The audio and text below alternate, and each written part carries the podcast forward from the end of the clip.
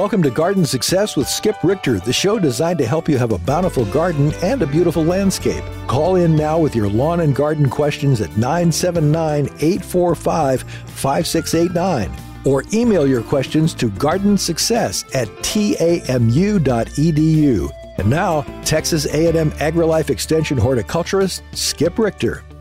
Well, hello and welcome to Garden Success. We are very glad you're listening today, and we have a very special show today. Now, we're coming to you by tape, so don't try to call in. Normally, we are a call-in radio show, uh, but just sit back and listen, because I promise you something. You're going to get a truckload of things you never knew before today. How's that for a lead-in? We have special guest uh, Doctor Anjel Helms, who is in the Department of Entomology. She is assistant professor of entomology. Welcome to the show. Thank you so much for having me today. I, I'm excited about it. Of all the topics, you know, we go through different things where we're excited about this or that or the other that you're learning. Uh, right now, this is in the big middle of, of what just amazes me. And we're gonna we're gonna get to amazing here in just a minute. Uh, uh, Doctor Helms, I, um, I always like to ask guests, you know, what got them into this? You know, why would someone, why would you specifically want to be an entomologist, or why would you want to learn about the uh, specific area of entomology you're working in? Well, to be honest, I was a little bit hesitant to get into entomology. Mm-hmm. uh, I came into entomology because that was where the, the lab was that mm-hmm. accepted me for graduate school, and okay. I was a, li- a bit hesitant about working with the insects initially. Okay. But what really drew me in to entomology was through this field of chemical ecology, which mm-hmm. is uh, what my lab studies here at Texas A and M. And through chemical ecology, I came into that because as an undergraduate student, when I was in California, I was working in a lab that studied physiological ecology or hydraulics, or how water was moving through these woody shrubs in this very arid environment. And that was pretty interesting, but what I was really interested in was why the plants there had so many different aromas or mm-hmm. smells, and why were they producing these different smells? And so after talking to my undergraduate advisor, he said, well, you know, a lot of these are for the plant's defense. And I thought, what? Defense from what? Like, yeah. what are they What are they worried about? Yeah. And uh, so it turns out they're very worried about insects and a lot of other things. And so uh, that drew me into this area of there trying to figure go. out what's happening. Well, uh, today uh, we're going to be talking about Uh, chemical warfare now uh, in the garden. Now, if, uh, if you're an organic gardener, just hold on, li- hear me out here. Uh, but there are things going on in the gardens that are beyond us. It's not, I've talked about this on the radio before, but it it's not just us and, and the plants, and we have to make everything happen. There's nutrients in the soil. We don't have to always fertilize everything to make it uh, stay alive and grow. And when it comes to pest control, Uh, most of the pest control out there is done for you by a lot of beneficial insects. And we're not going to talk beneficials today, but you know about ladybugs and lacewings and other things. Uh, it, if you knew what an aphid have, has to go through to grow up, uh, it, it's amazing that any aphid ever makes it.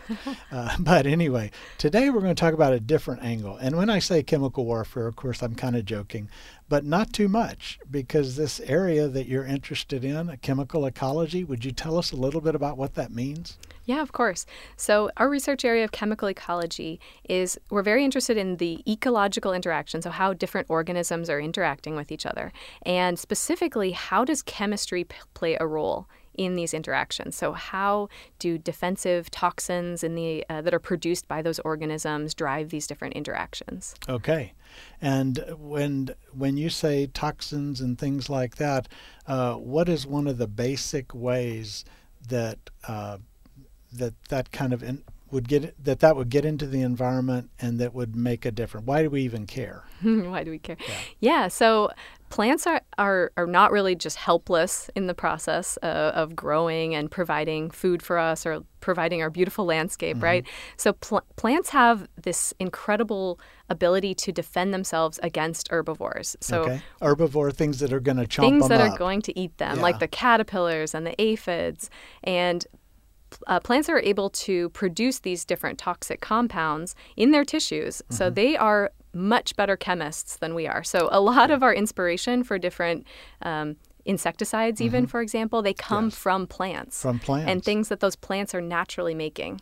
Yeah, so if you don't spray your plants with insecticides, the, the plants spray themselves with insecticides or they produce them. I've heard that around the feeding site. They make their own. There's some pretty toxic chemicals that are produced. Absolutely. And but then there's some that go off as a volatile into the air, and let's talk about that. Yeah, so that is a really fascinating area uh, of research, and something that I'm sure a lot of the gardeners who listen to this show are actually familiar with are plant-produced smells. Mm-hmm. So if you like cooking, for example, and you mm-hmm. grow a lot of herbs in your garden, yes. why do we like to grow those herbs? Because yes. they smell fantastic. Uh, another thing is most of us are familiar with that smell of fresh cut grass yes. uh, right after you mow the lawn. Right. Uh, we uh, some people really like that smell. Uh-huh. Uh, well, actually, it, it serves a really important ecological function. So when you're smelling that fresh cut grass smell, that's actually the plants screaming. Oh my gosh. Or emitting this odor because they're trying to defend themselves. They think that that lawnmower that came through is a giant caterpillar that just chopped off all those blades. All right. Well, my apologies to, uh, to all the listeners now. Instead of sitting and enjoying that fresh cut grass smell, you're going to imagine billions of tiny grass blades screaming at you. That's, but that that is cool. So so these uh, volatiles that go out in the air, they do communicate. And let's mm-hmm. how about an example? Like uh, give me an example of a plant and some pest and what might go on because of the interaction that you and your lab are working with. Absolutely. So basically any plant that you can think of. So let's use a tomato as an example. Okay. So a lot of us love to grow tomatoes. Mm-hmm. Uh, a tomato, when it's being fed on by those big green hornworm caterpillars mm-hmm. that you might have found in your garden, the tomato plant produces this characteristic aroma. So mm-hmm. as the caterpillar's chomping up that leaf, the leaf starts to smell. Mm-hmm. And the reason that it's producing this smell is partially to repel other herbivores from coming in mm-hmm. and also has a very important role of recruiting in beneficial insects oh, or wow. these what we call natural enemies. Mm-hmm. So like those predatory bugs um, or especially these parasitoid wasps. Okay. And those parasitoid wasps will then come and kill the caterpillar for the plant. And they act like bodyguards in yeah. that sense.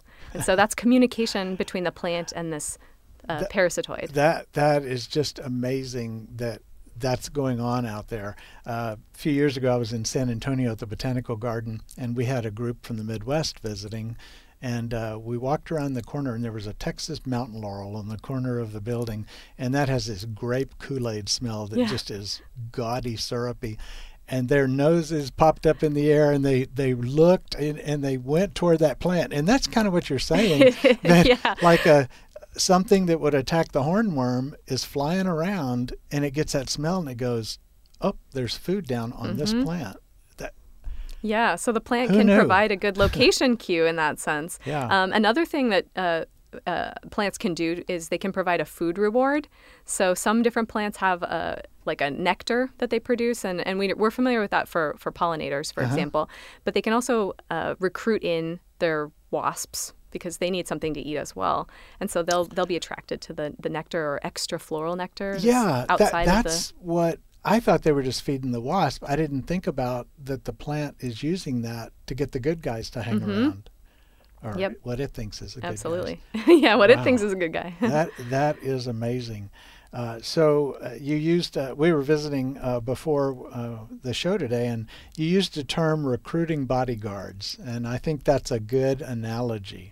So this plant is basically saying, hey, uh, a tomato hornworm is feeding on me, and so it sends the signal that that particular pest's natural enemy smells, if I can anthropomorphize, mm-hmm. and come to it. But it's not just a signal that attracts all insects. So if a different insect came and fed on the plant, a beetle, let's say, or a different caterpillar, different species, mm-hmm. tell us about that. Right. So that's a really good point, is that uh, the production of these aromas or these, uh, mm-hmm. I guess, signals that, that are being produced to recruit in these natural enemies, they're very specific to okay. the insect pest that's feeding on a leaf. And the plant can actually recognize the identity of its attacker and produce a different blend of compounds to recruit a different bodyguard depending on who's who's actually there and feeding. And how does it recognize the identity of its attacker? I mean, plants don't have eyes and go, yeah. oh, that's clearly a hornworm. Through the spit. Through the spit. Through the spit, yeah. So insects uh, have saliva mm-hmm. and a regurgitant that they produce uh, while they're feeding, and they spit and they slobber all over the leaf while they're chewing it up. Uh, and, and the plant can recognize the flavor of wow. the spit, yeah. So it, it senses the saliva or the regurgitated material on mm-hmm. the leaf. And it, it says, oh, that happens to be a such and such. Exactly. So I'm going to release the specific smell to get a different, uh, I, I don't know. I. It's really hard to, I hard told you to this, imagine. I told you guys, this is mind-blowing. It's pretty cool stuff, and we're going to we're gonna stay on it. If, you, if you're listening today, just know that we're coming to you by tape. It's not a call-in show, as we usually are. It's a tape show. Uh, but I know you're going to want to tell your friends about this so they can go online or go on the podcast and hear this show, because uh, I'm learning a lot today, and I, I sure hope you are too. Uh, so, so the plant is able to communicate with the bodyguards that it needs for that particular pest uh, because it can sense the difference between the pests. What are some other kind of things that you're looking at in the lab uh, that, that you're studying or, yeah? Yeah, of course. So the, the volatile compounds from that uh, plant that we just talked about mm-hmm. or that are so important in recruiting bodyguards, they have a lot of different functions. So they're not just recruiting in bodyguards, but uh, plants are using those chemical cues to communicate with each other. And so we actually, this is an example of eavesdropping. And that's something that I, I think is just so fascinating, that organisms are not only uh, able to respond to these chemical cues that are produced just for them, but they are also eavesdropping on each other. And so plants do this. So when a, a plant is being attacked by a caterpillar or an aphid and it produces those volatile compounds to try to recruit in bodyguards, a neighboring plant that doesn't have any caterpillars on it can eavesdrop in on that smell and prepare its own defenses. So that, that plant will say, okay, well, if my neighbor's getting attacked now and that caterpillar's still hungry, he might come over and start feeding on me. So I need to get my defenses ready. So what kind of defenses? What would that, what might that plant do to get ready? Yeah. So this is a, a, a pretty cool process where the plant doesn't start producing the defensive toxins until after an insect comes over and starts feeding. Instead, they just, um, and we don't really understand the mechanisms of mm-hmm. how it works, but somehow the plant is able to recognize and start making changes um, to its uh I guess, physiology yeah. to get ready for the attack. And then okay. it responds by producing more defensive compounds okay. once an herbivore starts to feed. So it's it's kind of like getting a uh, vaccine. Uh, that Absolutely. When the thing shows up, you, you're ready to go. You exactly, ha- you yeah. have built up a little bit of a natural... Mm-hmm. Lo- and we call it priming. So priming. It's sort of like how we prime our immune system, mm-hmm. exactly like you said. That is, that is cool stuff. Wow. Well, and it gets more interesting. Uh, and more interesting. And I guess, you know, you as a researcher, uh, you just have to live in a world of wonder where somebody else is discovering some new thing and some other thing that can happen. Tell us a little bit about underground. Yeah, so that's another area that our, our lab is studying that uh, we're, I got really interested in when I was doing a postdoc at Penn State. And this is what's happening below the soil surface. So mm-hmm. this is an area that's still relatively underexplored because we just can't see what's happening. And the same... I think it's all underexplored. It's I mean, all underexplored. I, we've scratched the surface, I bet. Yeah, and so below ground, we see a lot of these analogous processes. So a lot of things that are very similar to what happens above ground, they happen in the soil too. So there are insects that feed on your roots, mm-hmm. right? So many of the listeners, I'm sure, are familiar with... Um, Like Let's a grub see, or grubs, a wireworm or wire something worms, like that. Yeah. There are like the sweet potato weevils yeah. and all kinds of things that are attacking mm-hmm. their precious uh, plants below ground. Well, that's a, a, an area that we're also studying is how do the roots of the plant respond? And it turns out they also produce these volatile compounds. And they are also recruiting bodyguards, except the bodyguards are different in this okay. case.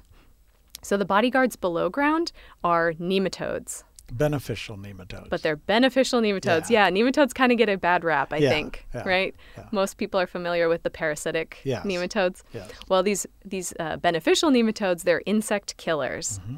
And the, the nematodes are attracted to the smell of roots. uh, mm-hmm. once they're being uh, damaged, kind of like the wasps are above ground. And they're crawling through the soil and they're sniffing around and looking for insect prey. And when they find an insect, they will crawl inside the body. Mm-hmm. So they go inside through the mouth mm-hmm. or through the spiracles, Spir- spiracles yeah, the how they uh-huh. breathe. And then once they get inside the body, they will regurgitate or defecate a bacteria. By, by the way, I knew we were going here, and I know it's the lunch hour.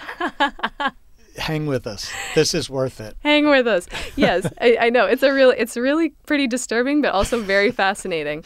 Well, if you, if you don't like the pest, it's a it, you enjoy watching what's about to happen. Exactly. Yeah. So then once they get inside and they produce this, uh, they release this bacteria, and then they work together. It's a team effort with the bacteria and the nematodes, and they kill this insect, and it happens pretty quickly. And then the nematodes reproduce, and they feed inside of the insect, consume the whole thing until it's gone, and then they burst forth.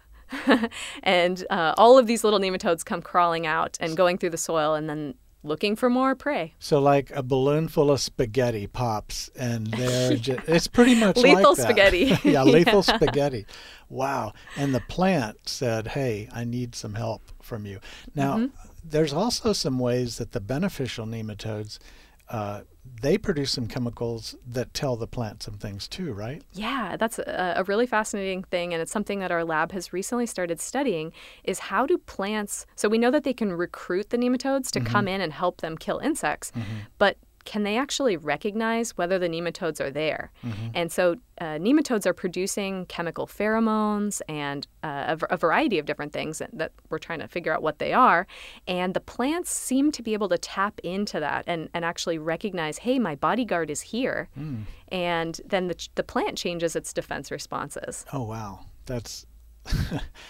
There's a lot of talking going on in that quiet, peaceful morning stroll through the garden that, that we're, we just never knew was, was happening. So many behind-the-scenes things. Wow, that's cool. Well, let's let's talk. I want to take it one more one more step. So we've got a caterpillar feeding on a leaf, and the plant recognizes and knows which caterpillar and release, releases the right volatile to bring in the right beneficial insect to attack the caterpillar.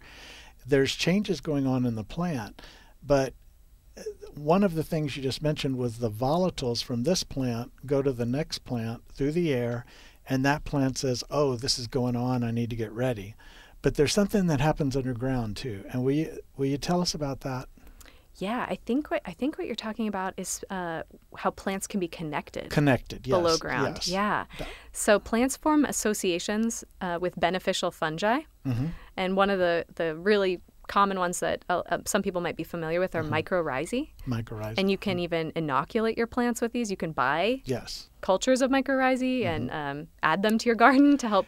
help your plants to take up nutrients. Yeah, and a huge percentage of all the plants we have studied so far have that mycorrhizal yeah, uh, it's, uh, mutual benefit. Mm-hmm. So many, many plant species form associations with mycorrhizae. And the, the fungi, they grow in the soil and they actually form networks, so they can connect plants with each other. Wow. So uh, one plant can be connected to another plant through this little network of fungi. And the signals of, of defense responses can also be transmitted through the fungi. This is a was something pretty mind-blowing that, that was discovered a few years ago. Wow. Uh, I guess the analogy back in the days when we had phones with wires in our homes, yeah. it'd be like you picking up the phone and it goes through the, the lines, the, the mycorrhiza, and somebody else answers on the other end. And, and so... So they can communicate and say, what, I'm being fed on by an insect here? Yeah, yeah, exactly. So I think uh, one of the studies I'm thinking of had aphids feeding on a plant, that, and then that plant was connected underground through these fungi to another plant, and the, the connected plant that didn't have any aphids on it uh, got exposed to the signals, the defensive signals from its neighbor, and upregulated its defenses. So it increased its its defenses to prevent the aphids from coming over. Wow. So two ways the, that it communicates from one to the other. I, I just would think this has got to be a...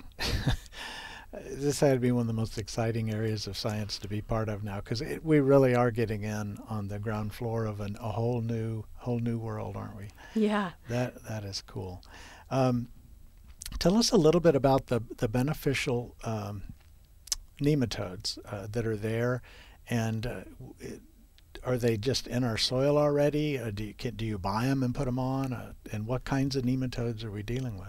Yeah, so the, the beneficial nematodes, they can be in the soil already. Mm-hmm. So um, I think, what is it? There's there's some statistics about just a, a little ounce of soil contains yes. how many millions of, yes. of organisms, yeah, and, and a lot of them are nematodes. And miles of fungal strands. Uh-huh, and, yeah. Absolutely. So we, we definitely find beneficial nematodes in our soils, okay. but uh, we use them for biological control, and we call this augmentative biological control. Mm-hmm. So you can buy packages of nematodes. You can order these on the internet. It's kind of wild. Um, millions and millions of nematodes, and uh, apply them to your garden. So you're buying a living thing. Yep. A living thing. And how do how do they come? How do uh, you know what? How There's, do you get a living nematode to somebody and they get it on their yeah. soil or plant? There's a few different ways. That sometimes they come in sort of a powdery matrix, and mm-hmm. sometimes they come in a gel, and sometimes they come in a in a little sponge package. Okay. Um, and uh, you so they'll come very concentrated in this mm-hmm. little package, and then you have to, I guess, on the package they call it activate them, which means put them in water. Okay.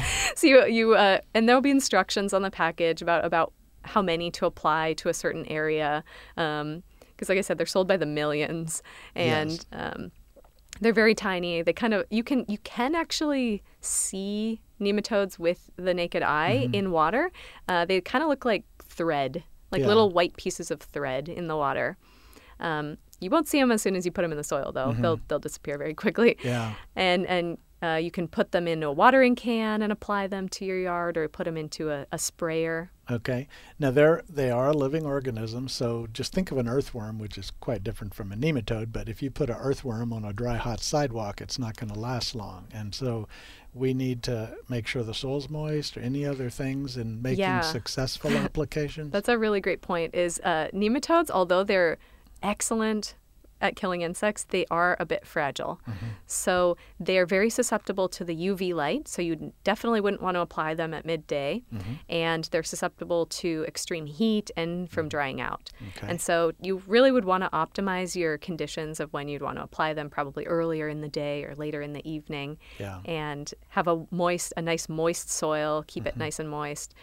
And then um, another thing is there are different many different species of these insect-killing nematodes, and some of them are actually a lot more tolerant of Texas conditions than others are. Really? Yeah. What do we, how do we discover that? Yeah, so it, uh, the websites that sell the nematodes will have that information, mm-hmm. but there are there's one species that we like to work with here down in Texas that we've, we've been working with in a garden trial, and that's called Steinernema Rio Brave.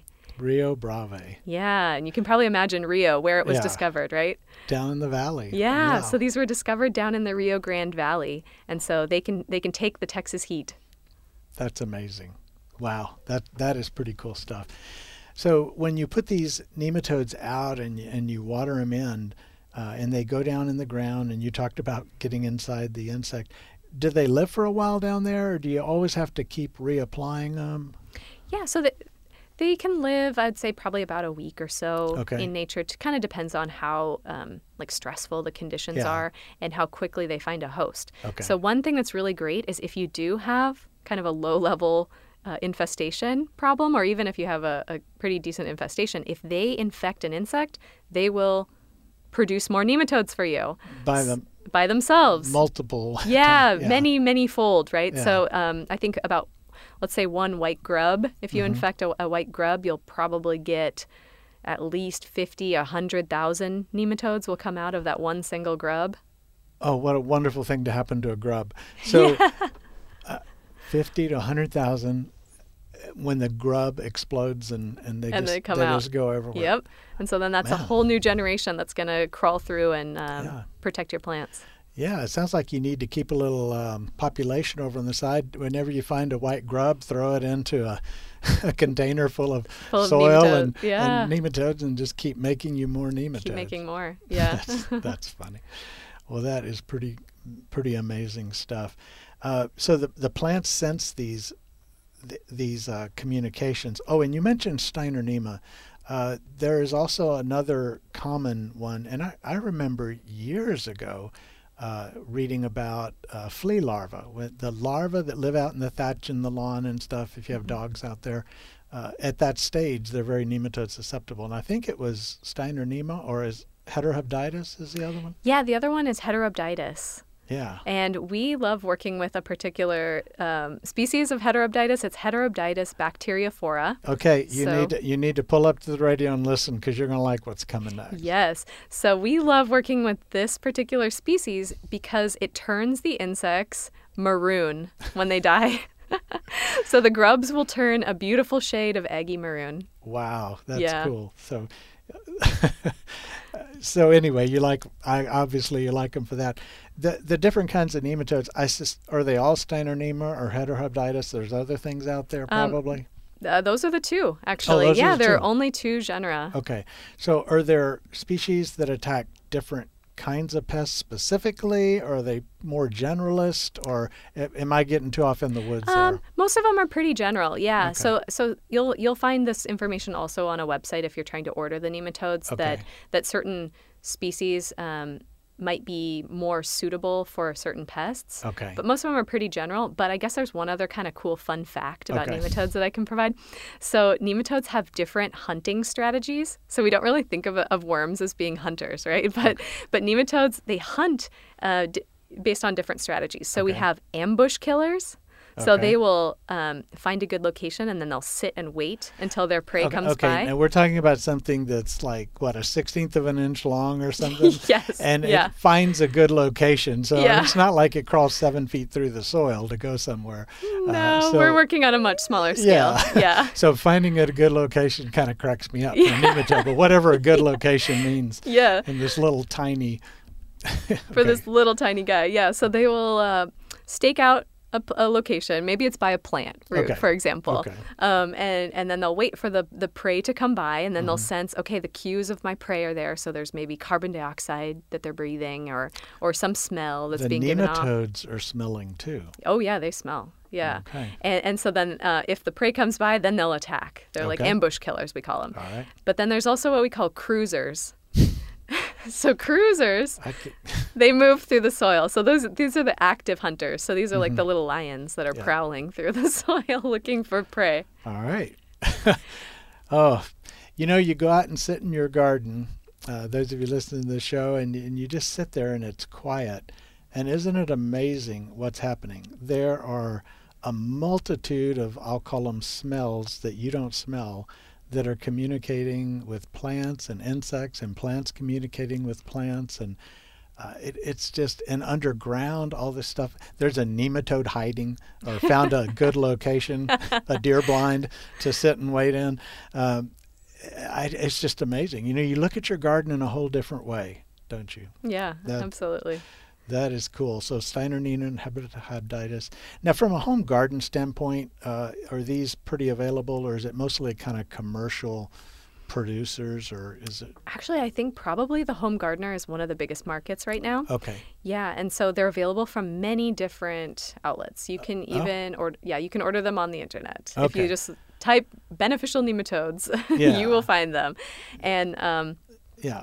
There are yeah, very good instructions for how to use them. Um, actually, use in agricultural systems or on a commercial scale has been a lot slower. Okay. And that's kind of one of the main motivations for our research and working in this area is mm-hmm. kind of trying to figure out, well, what's the issue? Like, yeah. why why can't we use them more effectively? And, mm-hmm. and is it um, is there a way that we can find additional benefits of using nematodes that might mm-hmm. make them more appealing okay. on a commercial scale? That's cool. I. I wonder, I'm thinking out loud here, but uh, would it be, would we see a day where we dip our plant roots in a nematode drench, a beneficial nematode, before we plant them, and then we know, you know, that solution you made yeah. with all the nematodes, it, you know you'd be introducing them right there to the roots. Yeah, that's a really great point. So uh, one of the projects that we're working on is using, not not dipping them in before, but we're mm-hmm. applying the nematodes early on in the season at, a, at the seedling stage. As a drench? As a drench, yeah. Mm-hmm. So we're applying them directly right on the plant roots. So we're not okay. spraying them out in a, in a broad area. We're applying them in a very localized um, part of the plant. And the reason that we're doing that is for the biological control, so to kill any of those early season mm-hmm. pests that are in the soil trying to eat the those tender little seedling roots, but we're also trying to stimulate the plants um, or to get them to produce defense responses. Um, because they appear, you know, based on our research, to, to recognize the, the nematodes are there. Wow.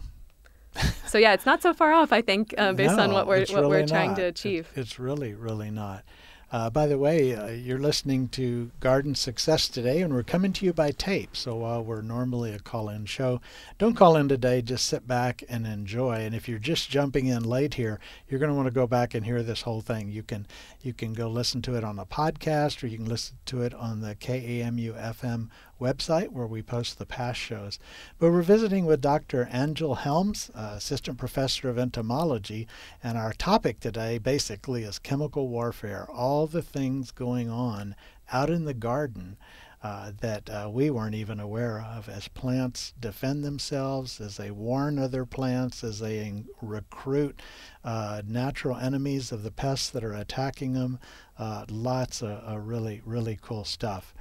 Uh, There's another thing that uh, you had told me about uh, that is that plants can sense vibrations.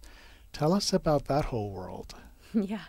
Yeah. So there's this really interesting um, finding that came out a, f a few years ago that plants not only are smelling each other, mm-hmm. they can also sense vibrations. And, and these vibrations are specifically coming from caterpillars chewing on leaves. And so we wouldn't think that there's much sound involved, yeah. um, that it's such a quiet little process, right? Mm-hmm. But caterpillars have these really nice hard mandibles, so that's their mouth yes. parts, mm-hmm. and they're biting and biting and chewing up leaves. And so um, creating a tiny, minuscule little vibration. Little vibrations, yeah. And so plants can actually uh, pick up on that. And is that a, another thing of identifying something that's going on? Yeah, I think there's some some specificity to it because wow. plants can, ha uh, uh, sorry, the the caterpillars can have different um, sort of rhythms of right. how they're chewing or different um, different intensities of the sounds. And yeah, it was it was found that plants eavesdrop on the on the chewing sounds even. That, so that it's is. kind of there's just really no limit to to these findings. It's it's just so unbelievable. You yeah. can't make it up. No, you can't. It's really cool stuff. Uh, Some of you who are gardeners and have tomatoes have run into the tomato hornworm. Uh, that's when you go out and one whole section of your tomato plant doesn't have a leaf on it. And you look and look and you don't see any pests. And then finally, you see that little guy sitting there uh, with the little horn sticking out of the back end. Hopefully still little. Hopefully still little, yeah. yeah. If there's a lot of leaves gone, he won't be probably. Tomato and tobacco hornworms. Uh, and have you ever seen one with white, little white uh, oval Long, elongated globs uh, all over the, the the pest, or maybe there's a few, or maybe they're really all over them? Well, that is a particular wasp, and I would like uh, you, uh, Anjel, if you would tell us a little bit about what goes on that wasp. So, so the plant has already said the tomato has already put out smells to bring in an enemy, and tell us about the one that we've visually have seen in our gardens. Yeah, of course. Yeah, so those tomato hornworms mm-hmm. uh, or tobacco hornworms, they're attacked by this Cotesia wasp. And, and mm-hmm. like you mentioned, the, the tomato plants produce smells, just like mm-hmm. all these other plants do, to recruit those wasps in. And when the wasp finds that caterpillar, it'll lay a bunch of eggs inside it. So it has a, a stinger or an ovipositor, mm-hmm. um, and it lays a bunch of eggs inside. And then the, the little wasps, um, they'll hatch out of those eggs and they'll feed as larvae inside the caterpillar. And they will, the caterpillar though stays alive through this whole process. And the, the wasps will eat sort of all the non-vital yeah. organs inside. So just while while you folks are listening, I, I just want you to close your eyes a minute and get in touch with your inner caterpillar. I know this is the lunch hour. Imagine worms crawling through your abdomen and feeding on your inside. Now, if you hate tomato hornworms, that's got to be the most exciting news you've ever heard. But that is so gruesome. It is incredibly gruesome. It's horribly gruesome. It's horribly, horribly gruesome. And then it gets even worse. You can't even imagine. So then once they've actually uh, depleted this, this caterpillar, Uh, and they're ready to, what we say, pupate. Mm-hmm. So they're ready to go and, and become adult wasps. Mm-hmm. uh, they will crawl back out through the skin of the caterpillar on its back, and then they'll spin those cocoons. So those little white globs that you mm-hmm. mentioned, those are little silk cocoons. And inside of each one of those little cocoons is a, a wasp transforming into an adult. An adult, wow. And uh, when we do our Master Gardener classes, we have a section where we talk about beneficial insects. And I actually have a picture. And it's interesting, the end of that tall little cocoon opens up like a little trap door. Yeah. And, and the wasp comes crawling out. Yeah. So think about this. You see a tomato hornworm, and your first uh, instinct is to pull it off and step on it. Uh, and, you know, it's that took care of it. But if it has these white globs on it, we shouldn't. Because no. You just said that it stays alive, but I'm thinking it doesn't want to eat a whole lot at no, that stage. Exactly. Yeah, it and, doesn't. It doesn't do a whole lot. It's just uh, at that point incubating wasps yeah. for you. So let it raise a dozen of these, and the next time a tomato hornworm comes by, there's probably a wasp flying by, listening to your screaming tomato plant. Yeah, yeah. Now you mentioned something that uh, when insects lay eggs in another insect, a beneficial like that. That it's not just putting a lar an egg that'll hatch into a larva, but there's something else going on. Tell us about yeah, that. Yes. So some of these wasps, mm-hmm. they also have a, a virus that they inject. At the same time as laying their eggs, they'll inject this virus into the caterpillar. Mm-hmm. And then that caterpillar will, uh, sorry, the, will have an, a suppressed immune system. So the virus will suppress the immune system of the caterpillar so and allow- So it's not able to fight the larva. It can't fight the wasps then. Yeah. Oh, man. That's exactly. just, that's not fair. Not fair. but uh, but it can do something else that we talked about, right? No, go ahead, yeah. yeah, and so there's a whole nother level to this. So the um, it just kind of is a non-ending uh, non-ending chain of who's trying to eat who in this world, right? Yeah, you know, and let me just say, I know where you're going. Uh, we think of our gardens like, I have an aphid, there's a lady beetle, problem solved. But that's like a food chain of one. Yep. tell us, tell us about what you're about to... Yeah, so so we have this other uh, phenomenon, and the, the technical term for it is intra-guild predation. Intra-guild. So, oh, intra-guild. I, boy, that's a highfalutin word for insects. It is, right? Yeah. I didn't know insects had guilds. Yeah, yeah. Oh, we love to categorize things into, okay. into what we call guilds. So what that that is fancy talk for just saying, basically, these are predators that eat other predators. Now that just spoiled the fun. I was uh-huh. I was going to go out and hug my Cotesia wasps uh, and thank them for all the work they do, but what's happening to them? Right. So we also have hyperparasitoids. Okay. And so those hyperparasitoids are out on the hunt looking for other parasitoids, and so they can identify a caterpillar that has wasps inside of it, and they'll hunt that caterpillar down, and then they can um, lay their eggs inside the wasps that are inside of the caterpillar. How do how do they how do they find that that what would tell them there's a hornworm? Just like the tomato screams and it puts out this scent, and uh-huh. the hornworms say or the wasps say there's a hornworm there. Yeah. How does the second level parasite? It parasitoid. Also happens through volatile compounds. So the uh, the when the caterpillar has this parasitoid inside of it, it changes the profile or the flavor of its spit, and so then it changes how the plant responds to that spit, which makes it give off a different odor blend that then attracts these other these other parasitoids. A parasitized tomato hornworm changes its spit, and now the tomato is putting out a different volatile. A different, yeah, a different that blend. Makes So mm-hmm. the tomato needs to, we need to tell the tomatoes this. Uh, to stop this is it. Not helping them no. at all. Okay. So, and the hyperparasitoid comes in. Oh, wow. That is. I tell you guys that you were going to learn a lot of stuff today that you've never heard before, and I, I certainly have. This is this is so fun. I just love this. Yeah, but I really like what you said too about um, don't necessarily squish every insect you yes. find in your garden. Yes. Yeah, and when when we do our organic gardening class with the master gardeners, one of the things we try to convince them is a few pests is a good thing, because for most people, you know, you go to the grocery store and you're buying spinach, and there's one hole in a leaf, and you know that's. Not okay. If it was in your garden, you would want to spray it because something ate it. Uh, and the same thing with green beans. Uh, I saw a study years ago that you can pull forty percent of the leaves off a green bean bush before you appreciably affect its production. Mm-hmm. So you can put up with some damage. It's okay. But there's there's the other reason I think you're we're alluding to, that uh, a few aphids is a good thing, because if you just have aphids, boy, can they ever reproduce. I mean, one yeah. aphid becomes, you know, knee-deep oatmeal in the garden of aphids. But uh, if you have a few, then the lady beetle coming by wants to lay eggs there, and the, the lacewing and the uh, syrphid fly larva, and the, there's a cool little wasp that oviposits in aphids too. Yes, absolutely. And I think that's something, if, if the gardeners haven't, uh, who are listening today, haven't seen these before, um, take a look at your plants, especially um, a good place where I've always found them is on sweet peas in the spring. Sweet peas, okay. Yeah, so if you're growing like sugar snap peas mm-hmm. or something, uh, and and these will often get aph- pea aphids on them, mm-hmm. and they're pretty big, so you can mm-hmm. see them. Uh, you'll find that some of the aphids don't look quite right. Right. They look glossy and mm-hmm. kind of um, opaque. Like they were aired up with about twenty pounds too much pressure? Yeah, exactly. They look kind of inflated mm-hmm. and just not not really right. Well, we call these mummies. Mm. So these are the aphids that have parasitoid wasps inside of them, mm-hmm. and the, the name for those are mummies. Mummies. Yeah.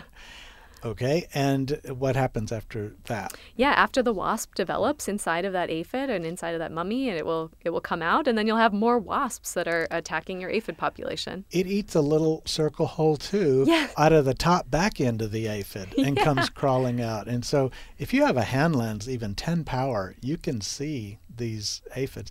Uh, so if your aphids are like pink, aph- some are pink, some are green, some are uh, yellow, like on the Uh, Uh, tropical milkweed or Mexican milkweed, uh, and you know what the normal aphid looks like, and then you see some that look like maybe a sesame seed color, paper sack brown, pecan brown, some even darker. Mm-hmm. Uh, they know that every one of those has a wasp inside, so uh, so leave them, definitely. Yeah, leave them. And you know, even if you're an organic gardener, uh, insecticidal soap is about the least toxic thing that we put out in our garden. So we take baths in soap, but when you put it on an aphid body, it does a lot of physical damage to the surface of that aphid. And so if you did that and you kill these aphids early on that had your friend growing inside, you would actually be working against yourself by jumping to it. So. Yeah, and I think um, one thing I've noticed here in, in my endeavors in gardening in mm-hmm. Texas is we do have some pretty healthy natural enemy populations. So there's a really good community of these beneficial insects uh, that'll come to your garden very quickly. Yes. They'll show up very fast it's once amazing. You have some aphids. It's amazing how they find that, yeah. Through that, smell. Is it smell? Yeah. A lot of it is through smell, yeah. So d- do you know, is that a, is that, is the plant screaming, or is the aphid just giving off an odor, or how on earth would these wasps? So both, actually, okay. in the in the case of aphids, it's really a, a quite a fun interaction. The aphids produce what we call an alarm pheromone. So um, it's this, com- yeah, they release this compound when they're stressed out or nervous or scared. Um, that's that's this pheromone that's signaling to the other aphids that they're under attack. Is that the little drop that comes out of the tailpipes? It can be, yeah. Uh-huh. Okay. Out of the right. tailpipes, I like well, that. That's yeah. a, when you look at an aphid, one way to tell them is on the back end, they've got two tailpipes coming out yep. like a hot rod. Exactly, yep. And um, and wasps are attracted to that smell. Okay. They say, oh, there's my lunch. I'm definitely going in there. That, that is that is cool. But of course, the, the plants are doing a really good job right. of signaling too. They produce a lot of that Um, attractive perfume yes. to lure in yes. wasps. And just to kind of go back to even the beginning of our talk, if you take your fingernail and pinch off a piece of leaf, the plant doesn't screen, it doesn't produce that volatile. Uh, it it, it, it produces some, but not the same. Yeah, the exactly. Same. Yeah. So some of the volatiles are, are released just because of that mechanical wounding. So like, that's why. Like you, mowing the lawn. Yeah, like mowing the lawn. Mm-hmm. Yep. Cool. So what we're talking about is a few aphids is a good thing, and aphids are just an example of something that applies in many other situations. Because when you have a few, then you have all the natural enemies. And uh, one of the things I often tell gardeners is if you have that little tropical milkweed and it gets that yellow aphid that absolutely covers it up, that aphid doesn't really bother the tropical milkweed that much. But boy, does it bring in a lot of beneficial insects, the ones I've just named a while ago. Uh, and so let's say you have tropical milkweed next to your rose bush that doesn't get that same aphid, it gets a different aphid, or a crepe myrtle that gets a different aphid, or a tomato plant that gets a different aphid than the tropical milkweed. You're raising, uh, it's a nursery for lady beetles, lacewings, parasitoid wasps, syrphid flies, and so on, that are then going to be flying around your plants and helping you out. So you're sort of, you're augmenting there with plants instead of bringing the beneficial in exactly. itself. And you mentioned something really interesting, I think, about the tropical milkweed example. Mm-hmm. So a lot of people will grow tropical milkweed because they want to feed the monarchs, right? Okay. They want to feed yes. monarch uh, caterpillars, yeah. and they want to bring in the butterflies. Yeah. Um, one really interesting area that we're studying also in plant insect interactions is how plants respond specifically to whatever pest is on them. And okay. plants have very different defense responses to aphids uh-huh. than they do to caterpillars, like the monarchs. Okay. And so some people might be very worried if they see that there are a lot of aphids on their milkweed that, oh no, my monarchs aren't going to yeah. like yeah. that plant. Yeah. Actually, monarchs really will like that plant because um, there's this kind of Um, crosstalk that's happening inside the plant with the defenses. And so if the plant is sort of, we could say, distracted by the aphids and, and trying to defend against the aphids, it um, will not respond as strongly to the monarchs. And so the monarchs will do better on a, on a milkweed plant that has aphids. And they're all already a little bit, um, it's not as toxic to them as it would be to some other insects, the, the alkaloids in yeah. the milkweed? Yeah, exactly. So milkweeds uh, produce very toxic compounds. So mm-hmm. they're they're toxic to almost almost every organism except these these very select few mm-hmm. that are able able to tolerate that toxin, which mm-hmm. one of which is the aphids can can tolerate it, but uh, monarchs as well. So they can mm-hmm. both detoxify some of that com some of those compounds, mm-hmm. and they also sequester them or steal them from the plant. Okay. And so while the monarch caterpillar is feeding on a leaf, okay. it will encounter these defensive compounds, and then it will um, incorporate them into its own body for defense. That, oh, man. I, I read an article a while back, and uh, I was thinking I may have had it with me, but it was it. the title of it was a, a nup, nuptial gift, and that when the eggs are laid uh-huh. from the from the, um, uh, to, the, the the caterpillar that has the, the, the toxic things becomes a butterfly, and it, it, when they mate, some of the, there are things that are transferred that affect the success of the egg, I think, and and uh, it's also part of that uh, alkaloid kind of process. I don't know. It, yeah, it, it just it was just amazing to me that this was going on. It is pretty amazing. I'll, on a future show, I'll I think I'll get that article out and read more about that. That's that's fun. Wow. So you're saying also don't get rid of your uh, pests or insect infested with pests because they are also that nursery that, yeah. that helps out. Okay. Now there there's another thing that uh, I just you had mentioned, and I've never heard this one before, but tell us a little bit about bumblebees that go to a flower and maybe the plants just doesn't have enough flowers to to make it happy and give it enough nourishment. Yeah.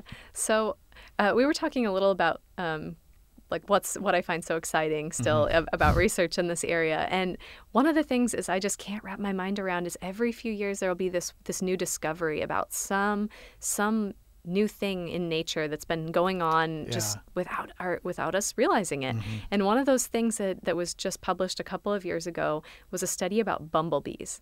And in the case when bumblebees don't have enough to eat, mm-hmm.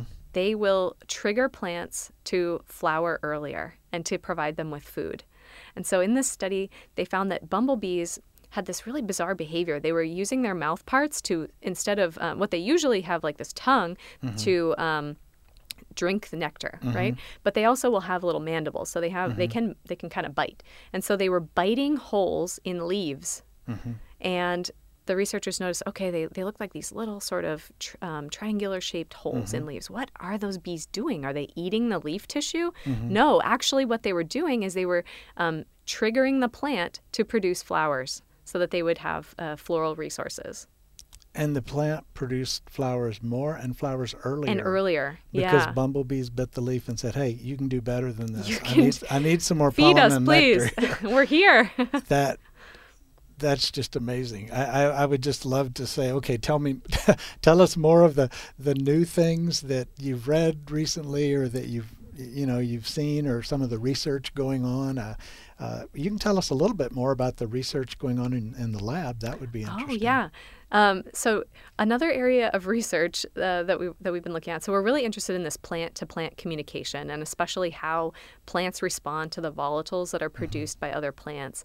And I had an undergraduate student in my in my lab, Laura Marmolejo, and mm-hmm. um, she just graduated this past spring, and she had a research study that. Uh, was so interesting. She found that squash plants that are fed on by these salt marsh caterpillars So do, are you familiar with the salt marsh caterpillars? Are these big, kind hairy fuzzy ones? Mm-hmm. Yeah, so they're they're generalists, so they'll eat almost any plant. So okay. we, we also were uh, just kind of playing in the lab, and we tried feeding them leaves from anything that we could find outside. They'll eat it, basically. Yeah. Well, we were excited in working with them because they'll feed on squash, and it's not easy to actually find many different things that will feed on uh, plants in this family because they're fairly toxic.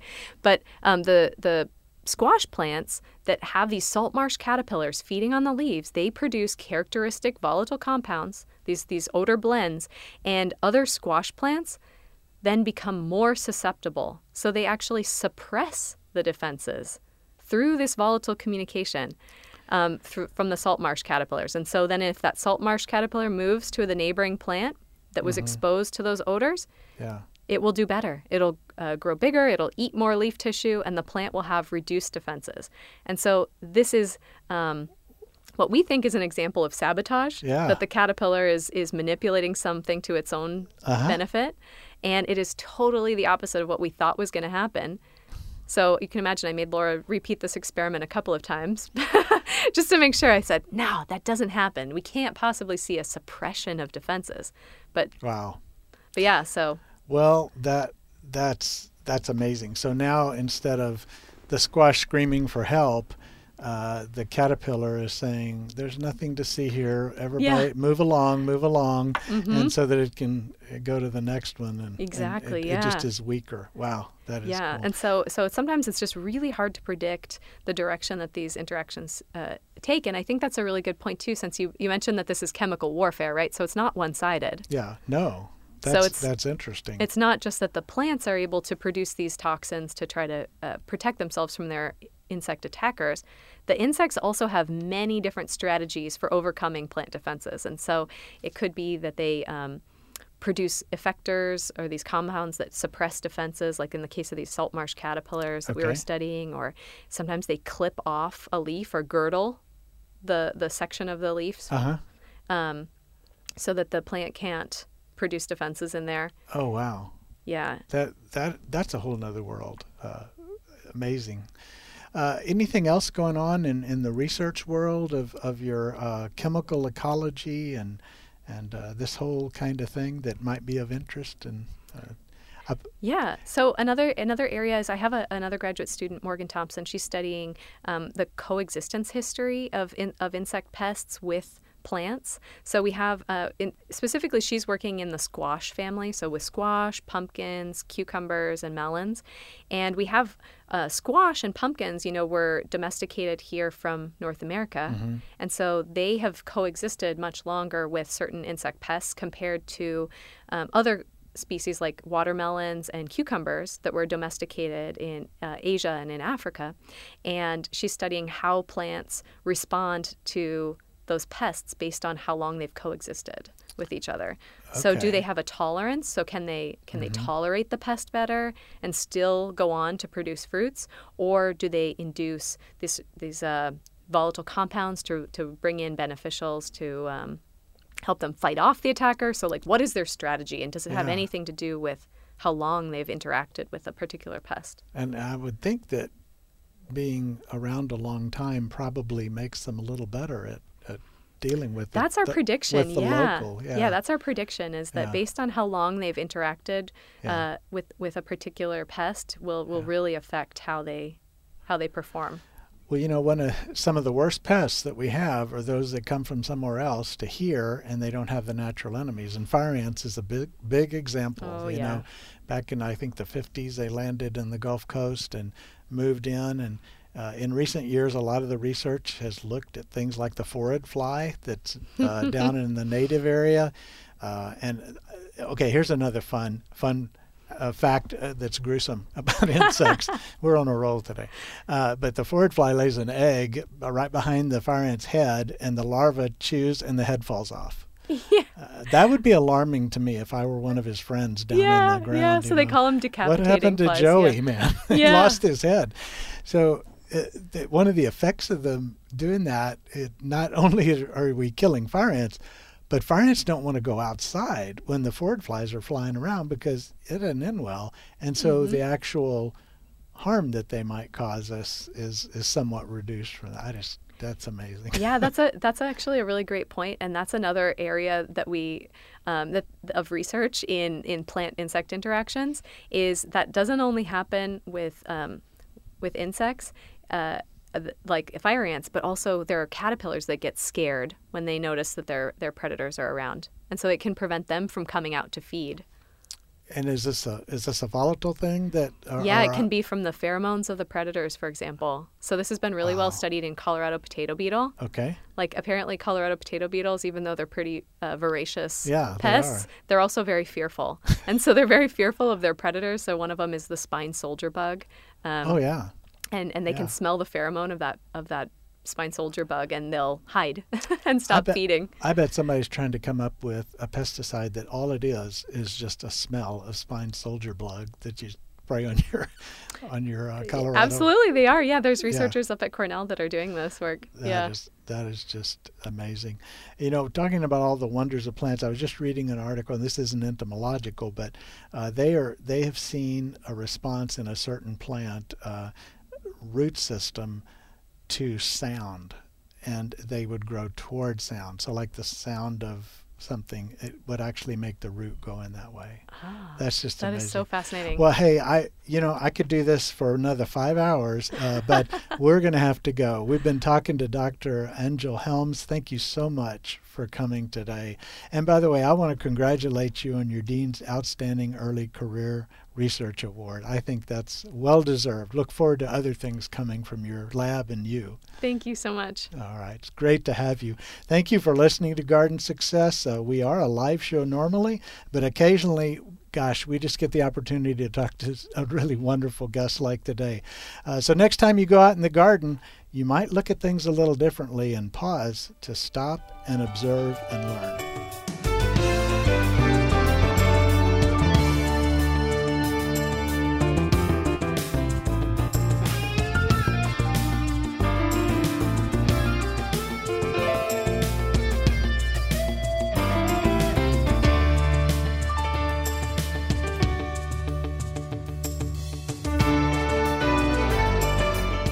You've been listening to Garden Success with Texas A and M AgriLife Extension horticulturist Skip Richter. Join us again next week as Skip discusses your questions about gardening and landscaping in the Brazos Valley.